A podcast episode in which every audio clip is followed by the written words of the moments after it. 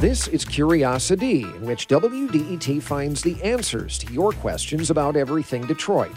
Today's question comes from Andrew Parkansky of Troy, who wants to know something about mass transit, or the lack thereof. I was curious as to why there is no subway or elevated transportation in Detroit, and was it determined before or after the rise of the automobile industry? Well, Andrew, Detroit could have had elevated rail and a subway a hundred years ago. Joel Stone, the senior curator for the Detroit Historical Society, says city leaders considered both in 1915. One was for an, an elevated rail that would have been an electric system um, that was proposed by a private company that was putting it out called the Detroit Elevated System. Uh, they actually put together a working model of this, which they set up in the city council chambers and showed off to them. The other plan was for a subway based under what is now Campus Martius.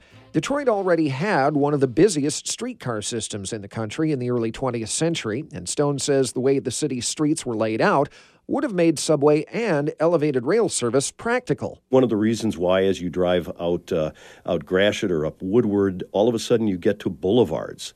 The boulevards are created to, to support an elevated rail system that would have ran down the middle of those those uh, streets. Stone says such a system might have looked a lot like Chicago's elevated rail line. Welcome aboard Orange Line, run 712. The Chicago Transit Authority says on an average weekday, more than 760,000 passengers ride the L, which runs from the loop downtown to the suburbs and the city's two big airports, O'Hare and Midway. That's a lot of people. Of course, the Motor City's population is smaller than the Windy Cities, but in 1915, Detroit and the auto industry were booming. 40 years before Detroit's first urban freeway, the Davison, was built, city leaders needed a way to move people around efficiently. So, what happened? Joel Stone says politics got in the way. There was constant fighting starting in the 1880s, 1890s between private firms and people like uh, Mayor Pingree who wanted it to be a public entity. The streetcars operated into the 1950s. That's when two things happened. Detroit's population peaked, and the interstates were built, giving people easier access to the suburbs.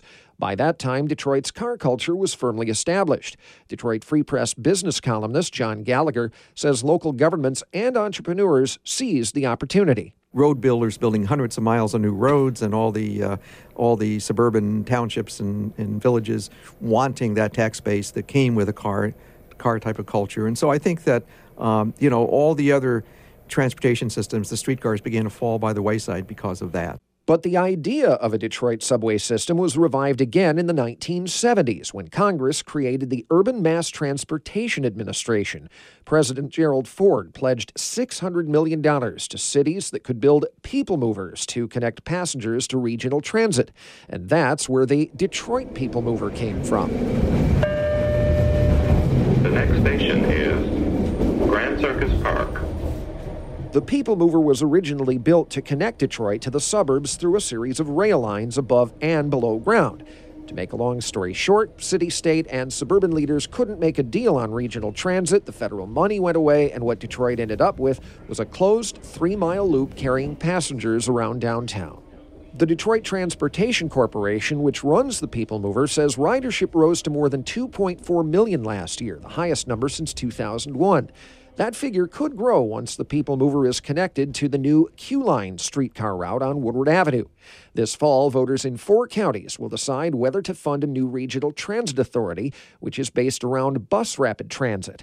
As voters consider the transit tax in November, listener Andrew Parkansky ponders the opportunity Detroit missed by not building a subway or elevated rail. I always wondered how much better the city would be if we would have had something like that.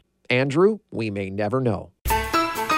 For pictures and more, go to wdet.org slash curious. There you can ask your questions about Detroit and the region. I'm Pat Batcheller.